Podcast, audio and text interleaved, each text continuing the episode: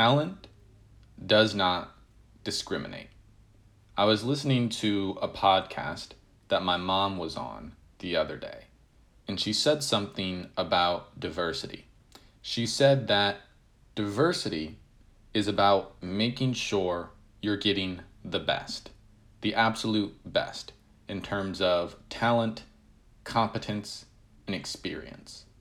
And that resonated with me because if someone would have asked me, why do you believe diversity is a strength?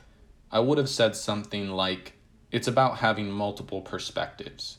If you have users that come from different backgrounds based on their gender identity or race identity, you want to make sure that the people working on that product come from some of those same identities.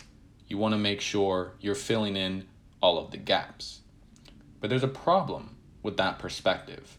While it may be true, it minimizes the value of someone who comes from a non white, non male background to merely providing the perspective of, let's say, a black woman. So, not only does it minimize the value add, it also makes it seem as if that one person is meant to speak on behalf of an entire group based on their shared racial and gender identity in that group, which is also problematic.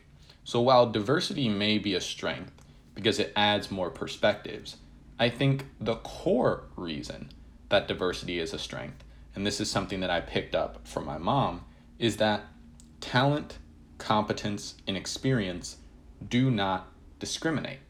The best are the best, no matter what their gender or skin color may be. So if you have a team or an organization and you see that everyone looks the same, has the same gender identity, you know by default that this team is not as good as it can be because the best teams, the best teams have the best people, and the best people do not fit into one racial or gender bucket. So, with that in mind, I wanted to make this a little bit broader, right? I think about the NBA. The NBA has gotten better the more foreign players have been coming into the league. I think about what's my favorite guy on the Mavericks? Luka. I, fe- I think about Luka. I think about Giannis. I think about all of these players who have become some of the best in the NBA who, one, aren't black. Giannis is black, but not Lucas. Aren't black and aren't American. The NBA has gotten better by diversifying and opening up its talent search to more and more countries. And the more it does that, the better the basketball becomes and the more diverse the skin color, at least for the NBA, and ethnicity and nationality of origin will become on the floor. I think a lot about a podcast I listened to from Balaji when he was on the Tim Ferriss show. He's creating this thing called 1729, where he's basically doing a talent search for some of the brightest, smartest people all around the globe. People compete to win these challenges, they get paid in Bitcoin, but the whole purpose is to find all of these really smart people that we don't know about because they live in the global south or in Eastern Europe or in Asia. And maybe they don't have access to the internet. Maybe they have access to the internet, but they haven't had access to American jobs what is fundamental about this idea of diversity as a strength is that talent, competence, and experience do not discriminate. If we open up our talent search to literally everyone, the best are going to rise to the top and they're going to look much different than each other in the way that many of our organizations in the West look right now. And let's be clear this is bigger than just race in the United States.